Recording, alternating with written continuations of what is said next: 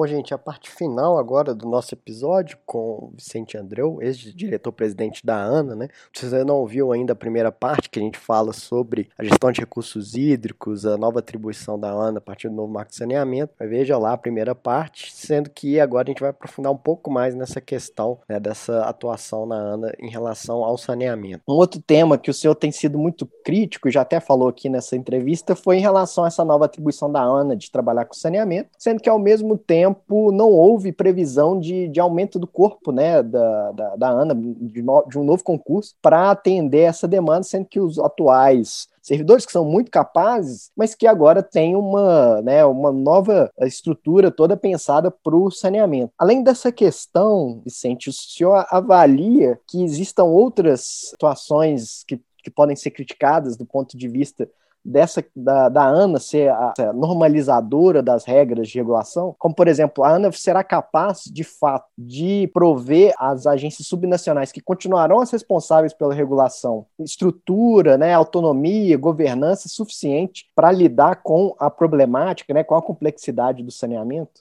Então, de uma maneira geral, sim. Eu acho que o corpo técnico da ANA é muito, muito, muito qualificado e acho que vai conseguir responder às demandas da ANA para a regulação. Na verdade, não é regulação, é definição de normas de referência. Nós conseguimos também nesse, nessa lei introduzir questões importantes para a gestão de recursos hídricos, que é declaração de escassez de recursos hídricos na integridade da bacia e não apenas que como uma bacia federal, ela inevitavelmente tem inúmeros afluentes estaduais, você precisa articular a dominialidade estadual com a dominialidade federal. Então, acho que isso também foi um avanço. O problema que eu vejo é que o conceito dessa nova lei para o saneamento, ele vai na linha da privatização das empresas de saneamento, restringir os contratos de programa, restringir o acesso aos recursos, obrigar a pulverização das empresas estaduais de saneamento com a regionalização, a criação das unidades regionais de saneamento. Então, veja,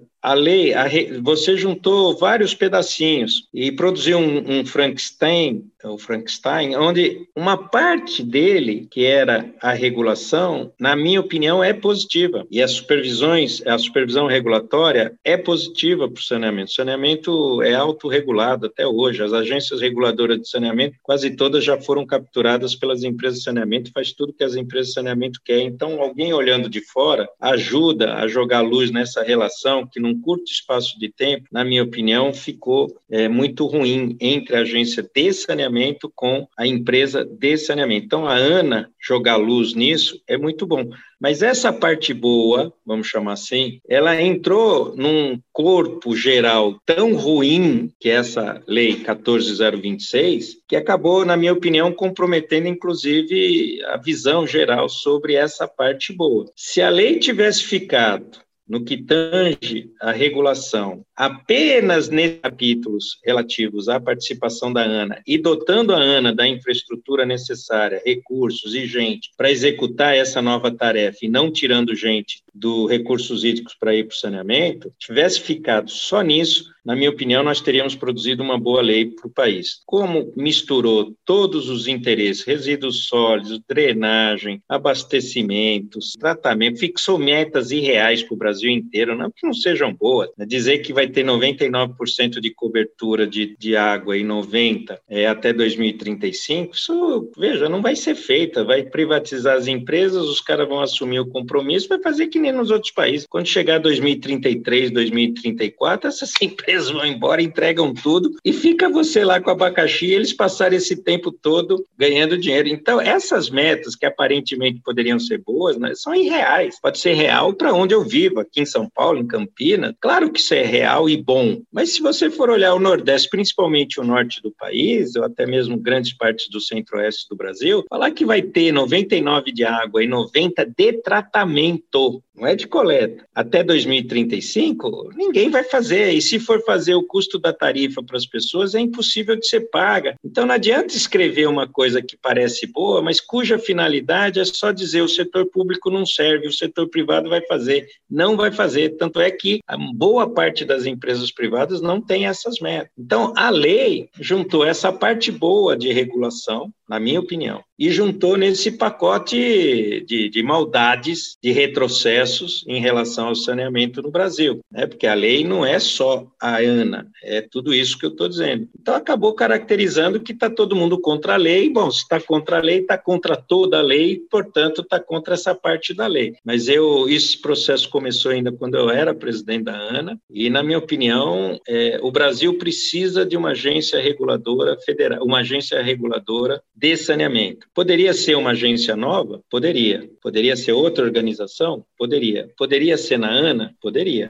Então, é, eu não vejo nenhum problema e acho que a ANA vai dar respostas técnicas muito positivas. O problema vai ser a condução política desse processo. Então, a direção da ANA, não essas futuras, mas mesmo essa, vai privilegiar o saneamento, que da Ibope, é, depois que você sair da ANA, sempre tem alguma empresa de saneamento querendo te contratar, você, tá, tá, tá, tem todas aquelas coisas que é só olhar. Os, ANEL é um exemplo disso. Todo mundo que vai, todo mundo, perdão, tem pessoas lá muito éticas, mas uma boa parte vai para a ANEL, já vem da iniciativa privada, fica na ANEL e dá um pulinho para a iniciativa privada falar que esse cara está fazendo regulação pública. É, ninguém acredita nisso, né? Então, no caso da ANA, vai depender muito da condução política. Da... Eu confio na atual direção da ANA, mas não posso falar de direções futuras que eu não, não ninguém sabe quais serão. Né? Bolsonaro já criou uma vaga, não preencheu, está lá sendo preenchida interinamente por pessoas muito capacitadas da ANA. Eu acho que no começo desse ano vence uma, mais uma, são duas, e até o final do mandato do Bolsonaro vencem as cinco. Vencem as cinco. Então, durante o governo Bolsonaro, serão indicados os cinco diretores da Agência Nacional de Águas. Eu vejo isso como preocupação, porque se você já leva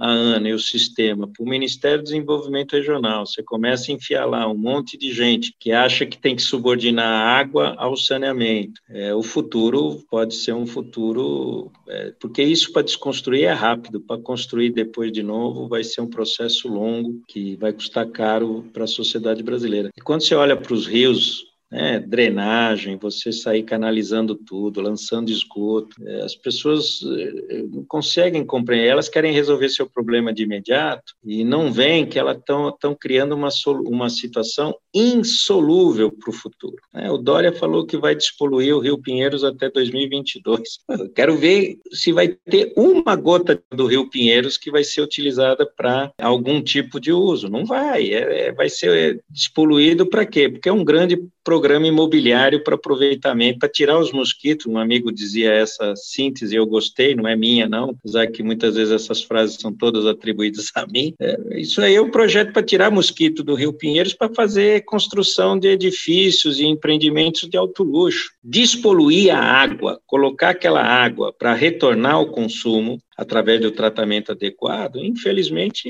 não vou ver uma gota até 2022 sendo tratado. Tanto é que quem entra no site da, da, da Sabesp para ver o que, que é esse projeto, já vê lá que não é bem isso. Então, quando você destrói a condição natural de um rio, principalmente pela poluição, a sua recuperação, ele é um processo longo, custoso, muito mais difícil do que se você tivesse feito um grande acordo de preservação desses rios brasileiros. Aquilo que a gente aprendeu duramente ao longo dos anos, nesses dois anos aí de governo Bolsonaro, na minha opinião, está desaprendendo praticamente tudo. Acho que é algo é que eu já comentei em outros episódios, né? Que construir, a gente sabe qual é a dificuldade, né? De articular, de pensar, desenvolver. O senhor comentou aí o trabalho de 2010 a 2018, o esforço que é feito, né? Ao longo desse tempo, é, de, de, trabalho duro, de muita gente boa, enfim. E a destruição, ela é muito fácil, é muito rápida. Algumas canetadas ali, alguns incompetentes aqui, e já é suficiente para desabar, desmoronar todo esse castelo de cartas que a gente vai tentando montar. E, Lucas, me permita só uma, uma correção. Não é de 2010 a 2018, porque senão parece que foi no meu mandato. É de 2000. Não, é. 2000, é, desde o início da Ana, sim. É, nós viemos num, num ciclo muito positivo, desde 2000, de fortalecimento da ANA, paulativamente, faltava recursos, nós conseguimos colocar recursos, mas todo, todo esse processo todo foi de uma construção, e agora, é, e não é da diretoria atual, porque eu quero preservar a diretoria atual da ANA, mas é desse silêncio absurdo, Lucas, Por isso que, quando você me convidou, fiquei contente, que a gente pelo menos vai poder ser mais uma voz aí nesse processo. É desse silêncio absurdo diante desse retrocesso visível que nós estamos apontando e que, infelizmente, o sistema não está reagindo no sentido de proteger essas, essas duras conquistas ao longo dos anos. O que me incomoda é o silêncio, Lucas, é o silêncio. É, inclusive, em relação a essa voz, né, eu queria comentar que a gente tem o coro já, né, dos episódios 20, 21, 56 também, tá lá no nosso site, que tá no Spotify, no qual a gente discute o novo marco de saneamento e concorda com tudo isso que, que, o senhor apresentou aqui de opinião, né, que às vezes aparece, você vai buscar na mídia comum e às vezes até na mídia especializada da, do mercado, né, vai estar tá lá falando que o marco é excelente, que em Alagoas foi 2 bilhões de, de reais sendo dados ou surgidos milagrosamente na mão né, do, do, do governo de Alagoas, que isso vai mudar o mundo e que vai revolucionar, sendo que, enfim, nesses episódios a gente destrincha com outros especialistas aí quais são as, as práticas, as realidades, né, que implicam essa lei, quais são os erros dela, de, de até mesmo de escrita, de, de inconstitucionalidades, não à toa tem, já, se não me engano, duas ou três ações de inconstitucionalidade no STF. Enfim, é, é um tema já recorrente, eu acho que os ouvintes do podcast já devem estar um pouco acostumados, né, com a opinião do pessoal do setor, né, dos especialistas, em relação às dificuldades aí que o novo marco apresenta, né, dado a forma como ele tenta resolver o problema né, do saneamento, como ele busca aí a universalização. Então, me permita, Lucas, você falou do Alagoas, né? Se você tiver oportunidade, coloque para as pessoas conhecer, por exemplo, o caso de Tocantins. Tocantins privatizou inteira. A empresa foi, tinha uma série de obrigações tal. Aí chegou, o que, que ela fez? Chegou no final e falou: ó, essa parte aqui eu toco, essa parte aqui toma para vocês. E aí voltou para o Estado sem condições de você fazer um processo positivo de subsídio cruzado e tudo mais. Então, Tocantins demonstra qual é a racionalidade. Eu não sou contra a iniciativa privada. Essa racionalidade né, de que e, e, o acionista. Eu visitei o Japão em 1994 por conta do setor elétrico quando eu trabalhava e fiquei impressionado. A empresa é privada, Tokyo Power, mas ela é uma empresa pública do ponto de vista da sua gestão. Não é porque a propriedade é privada, é porque o interesse é público. Você não tem uma empresa de serviços como energia ou saneamento tendo a obrigatoriedade de dar para o acionista lucro de agiota. Porque o cara quer produzir dentro do saneamento que não tem os riscos da, da crise financeira, mas ele quer ter a rentabilidade não de 2%, 3%, ele quer ter a rentabilidade de agiota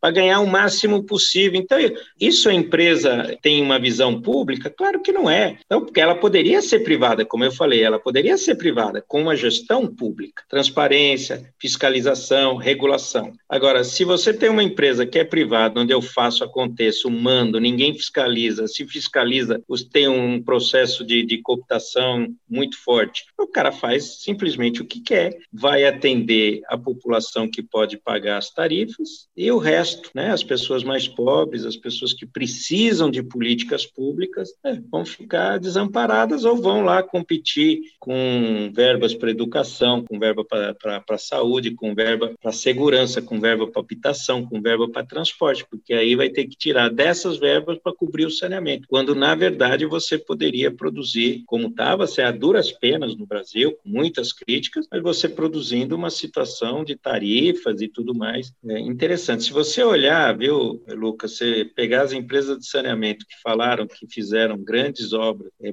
grandes concessões, redução de tarifa, tal, não sei o quê, durante a pandemia, você pegar a Sabesp, olha o balanço da Sabesp, você vai lá ver o seguinte: a Sabesp teve uma redução durante a pandemia.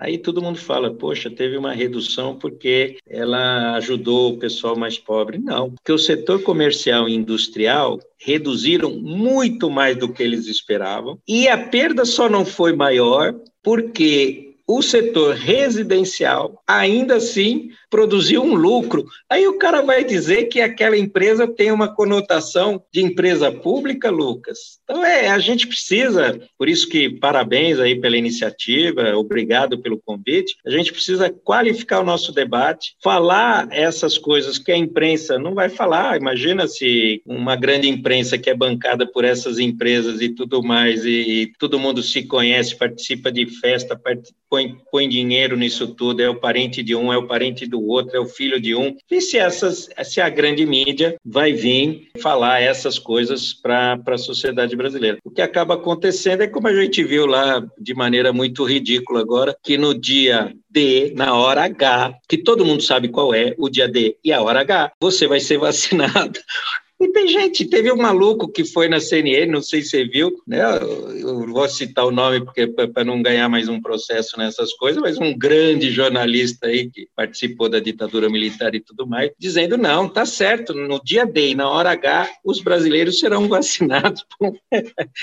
Então, é, é, é, nós só vamos ouvir através disso, da organização social, dos comitês de bacia hidrográfica, desses espaços de mídia alternativa, que eu penso que a gente vai conseguir garantir cidadania e impedir os avanços que já estão acontecendo. Se for olhar agrotóxico, a liberação de agrotóxicos é, é um problema que pega a cadeia inteira, pega a questão de saúde num primeiro momento, pega a questão ambiental num outro momento, pega que, onde vai parar esses agrotóxicos? Né? Parar parar no rio, no fundo do subsolo, no ar. Então, nós precisaríamos ter o sistema revigorado, estimulado, para que eles fizessem o um enfrentamento necessário para mostrar que, de fato, nós não queremos retrocesso e que a participação social é o caminho. Agora, se virar as agências de bacia, os comitês de bacia, é, acabarem ficando um grande fórum burocrático para dizer amém, aí, meu filho, vai ser muito difícil a gente defender no no futuro os próprios comitês de bacia hidrográfica. Mas, uh, inclusive, você estava falando de Tocantins, né? Eu acho que uma expressão que eu usei foi durante esse, um desses episódios é que a proposta da lei é a tocantização do saneamento no Brasil, né? Exemplo do que aconteceu por lá vai ser amplificado para todo o país. Bom, mas agora Vou usar, vou usar. Muito bom exemplo, vou usar. É isso. Aí, no mínimo, vai forçar o cara a falar, mas o que, que aconteceu em Tocantins, né? Agora, o senhor comentou né, que fica isoladamente, talvez, às vezes, ilhado, né, falando e discutindo e criticando né, o que, que o senhor vê desse desmonte, né, que já citou. É, quais são seus projetos aí de, de, de trabalho? Você comentou que está trabalhando na secretaria, é, em uma secretaria municipal, né, mas quais são seus projetos aí além de estar tá escrevendo nesse blog, colocando suas ideias aí para o público. Inclusive, se quiser falar qual é o, o, o link, né, o site do, do blog para o pessoal acessar, fica, fica à vontade.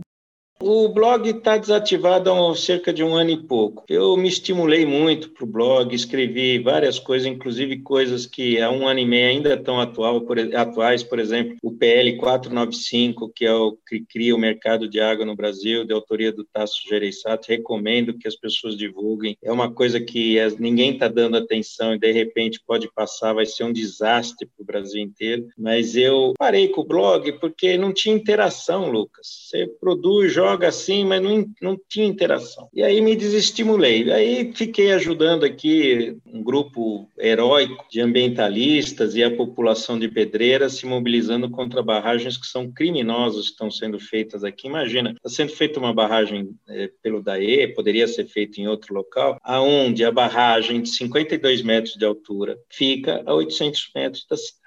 O centro da cidade, 40 mil pessoas, é todinha dentro de um vale que fica a 2 quilômetros. Aí a turma vem, não, mas a água não é igual, rejeito, a, água não, a barragem de água não rompe. Tudo bem, vai morar lá para dizer isso, não vão. Mas vamos supor que não rompa. Mas não é só um problema de rompimento. Você pegar o sistema Cantareira em 2010, ele inundou a bacia, e olha que quem opera aquilo é a Sabesp, que é uma empresa muito boa do ponto de vista técnico, inundou a bacia, não foi porque rompeu, foi porque operou mal. Então, veja, ali em Pedreira, se você operar mal, aquela bacia, né, você vai produzir um desastre. Né? Imagina quem está nessa zona de inundação, que veja, Lucas, a chamada zona de inundação, que faz parte do projeto, as pessoas não conhecem, porque se conhecessem, tinha muita gente que ficava falando, não, mas a represa vai gerar emprego, tal, não sei o quê. Mal sabe ele que ele está dentro da zona de inundação da barragem e alguns até daquela zona chamada de autossalvamento, que é o popular salve-se quem puder, que é, é, um desastre. O tempo de reação é de menos de um minuto. Então, estou ajudando esses, essas pessoas e fui convidado por uma prefeitura municipal aqui,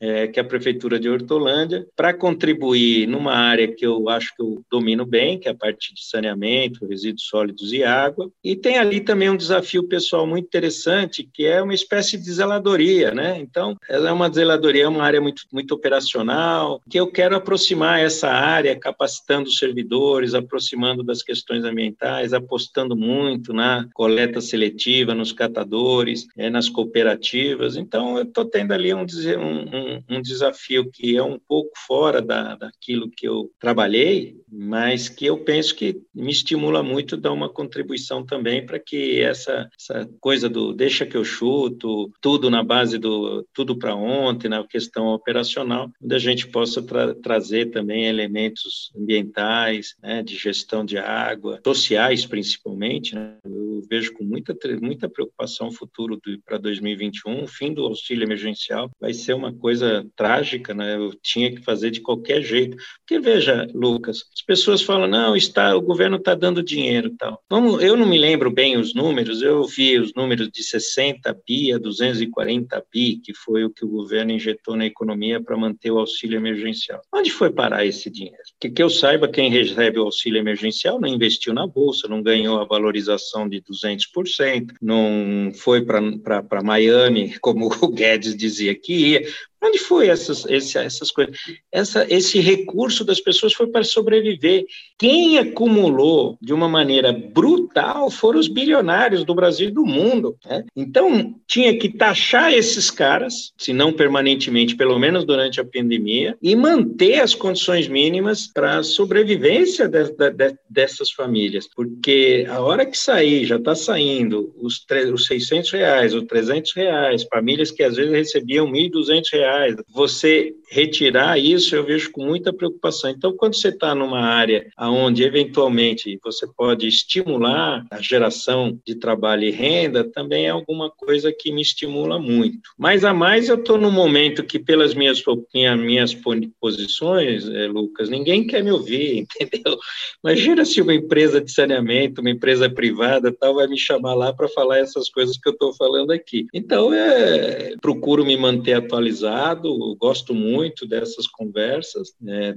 Quero alertar para esse retrocesso que nós estamos, esse retrocesso silencioso que nós estamos vivendo na área de gestão de recursos hídricos. O pessoal que participa no comitê, quase tudo é herói, gente, não recebe nada, não, não tem nada, os caras vão, dedicam a vida, a família, sai de lá, faz não sei o quê, mas eu creio que as lideranças né, aquele pessoal que incrustou na burocracia dessas coisas, que recebe até para participar, os poucos que recebem para participar, não estão fazendo um processo de, de, de, liderança real de mobilizar essas pessoas. Alguns ficam com medo, pô, se esse pessoal criticar o governo federal e o governo federal é o que, através diretamente ou indiretamente, através das suas empresas que paga a cobrança pelo uso da água, que sustenta uma parte desses salários, o pessoal fica com medo de meter meter a boca, perder o emprego e, e acaba não cumprindo com a sua obrigação, que é aquilo que a gente assumiu, a gestão demo, descentralizada, democrática e participativa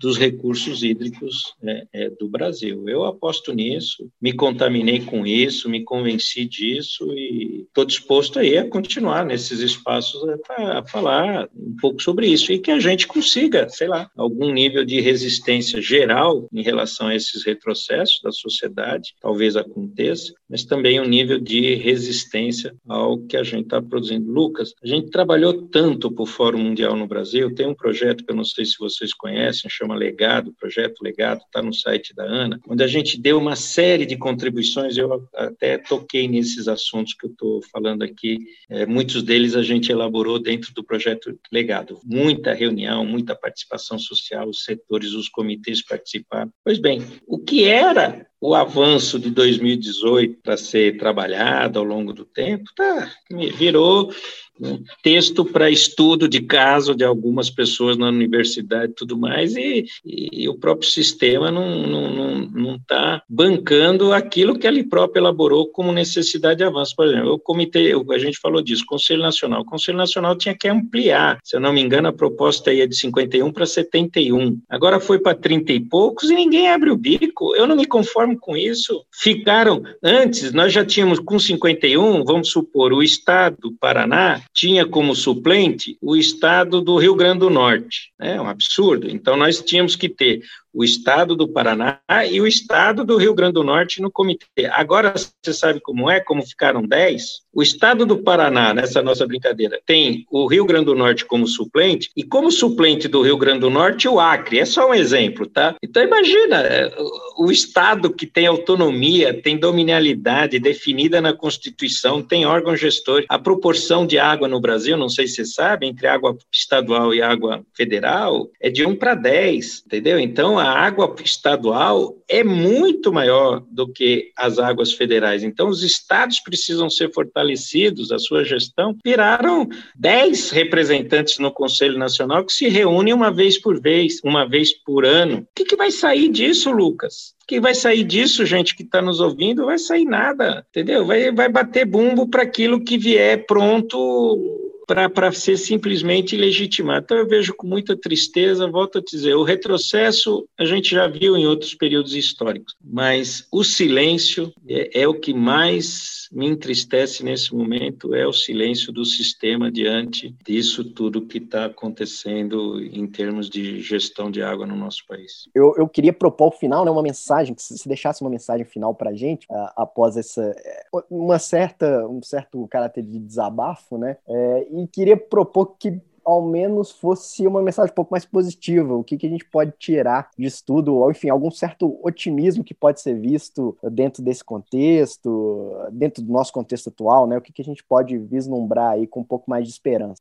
Olha, eu acho que a gente vai ter que se motivar nesse caso, Lucas, em cima da consciência do tamanho do desafio que essa geração tem. Né? Então, é em torno disso que a gente tem muitos exemplos positivos, mas a gente tem que tomar consciência dos problemas que a gente está vivendo e dar a nossa contribuição. Nós não podemos ser uma geração omissa. O Brasil tem de 12% a 18% das águas superficiais do mundo. É, o Brasil tem os maiores aquíferos do mundo mundo. Bom, nas crises hídricas, a gente viu a fragilidade do Amazonas diante das mudanças climáticas. Você tem algumas estatísticas que é no período cheio, de cheia intensa no Amazonas, o Amazonas chega a colocar no Oceano Atlântico 600 mil metros cúbicos por segundo, é quase metade da água doce que chega nos oceanos do mundo inteiro, o Amazonas sozinho. A vazão média do Amazonas é 120 mil metros cúbicos por segundo, praticamente secou. Com o problema do degelo nas cabeceiras do Amazonas, nós vamos viver um problema terrível para esse rio que é tão importante para o Brasil e para o mundo. Então, eu queria que, assim, eu me motivo nos desafios. Tá? É, tem muita gente fazendo coisa importante. Né? Eu acho que a gente tem que juntar essas pessoas, juntar essas cabeças e não desistir, não, não desistir, perseverar. Então, é, o meu otimismo é que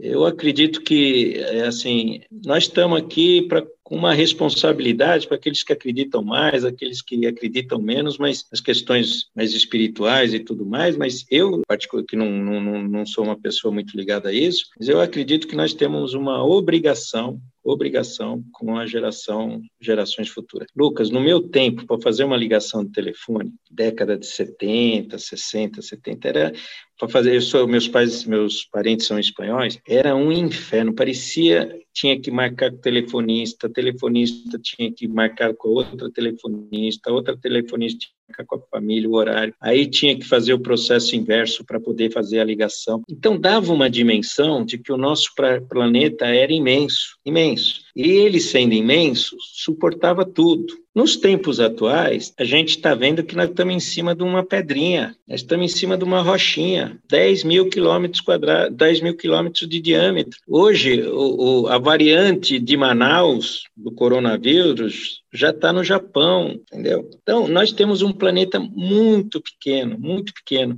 Então, a minha mensagem de otimista é: vamos nos tomar consciência que nós temos uma responsabilidade muito grande e que nós temos que deixar esse planeta, mesmo a duras penas, melhores, melhor, em melhores condições do que as condições que nós recebemos. E não estamos cumprindo isso. Então, vamos ter que fazer muita coisa. Eu, eu, me, eu me mobilizo no desafio, estimulo todos também, cada um no seu jeito, a se, a se mobilizar também nos seus diversos desafios e conhecer mais, valorizar mais as as, as boas é, referências que a gente tem em várias áreas, ambiental, é, social, recursos hídricos, é, climática, tem vários pesquisadores, está falando do Galvão, o Paulo Artacho é outro, Carlos Nobre é outro, nós temos gente fantástica que está dando alertas importantes, vamos ouvir essas pessoas e tentar fazer com que... Eu tenho uma filhinha de 14 anos, Lucas, eu morro de medo, duas coisas, ela não está ouvindo, duas coisas, uma, eu tenho uma preocupação com a questão de drogas, eu acho que isso é um. Os outros, as outras questões não me preocupam. E o planeta em que ela vai viver, cara. O planeta que ela vai viver, porque as consequências econômicas desse planeta para o futuro dela, o emprego dela, faz para ela que tem 14 anos e essa geração. Eu, por exemplo, nós já estamos numa geração que viver 90 anos é normal. A geração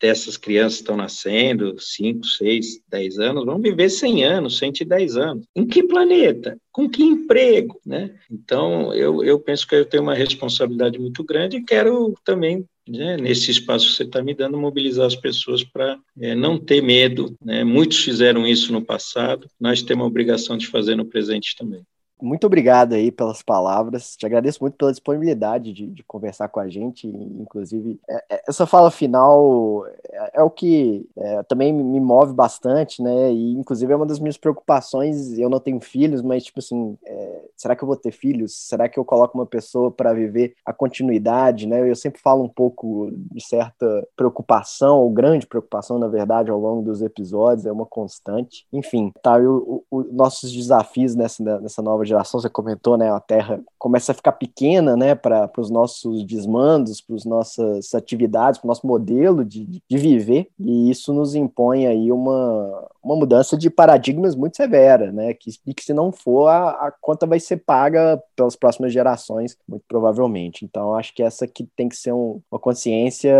né, e, e, uma, digamos, uma crença, não, não diria que é bem a palavra, mas uma, na verdade, uma conscientização mesmo, né, algo algo tom crítico, né? Então não, não parte de fé, né? Parte aí de análise, de, de pesquisa, de pensamento racional na ciência, né? No que está sendo dito, no que está sendo divulgado. Obviamente que a ciência é imperfeita, ela é humana, né? Ela, e ela tem seus mecanismos de, de debate, de aprovação dos pares, o que às vezes no passado era uma regra, né? Foi, foi sendo reformulado e foi sendo aprimorado ao longo do tempo, mas isso não é justificativa para abandonar a, a ciência ciência como tal, porque muitas vezes as pessoas falam, ah, 50% que está dizendo, 90% de chance, 95% de chance, por que, que eu vou acreditar se erra? Bom, a, a ciência não está aí como uma religião que vai te trazer uma verdade absoluta, ela vai te dar situações mais prováveis, né? Então, o próprio IPCC trabalha, por exemplo, aquecimento global, temos consciência de que em torno de 95% de chance de estarmos certos, né, em relação ao que estamos dizendo, né? Eles mesmos colocam isso, eu como estatista deve saber bem disso. Eu acho que em conhecimento da estatística estatística, das ciências básicas, de uma forma geral, são fundamentais para essa mudança mesmo de, de pensar, de paradigma, de, enfim, de avançar e de mudar a nossa nosso modo de vida, enfim, e crer aí no que está sendo discutido no âmbito mais profundo, né,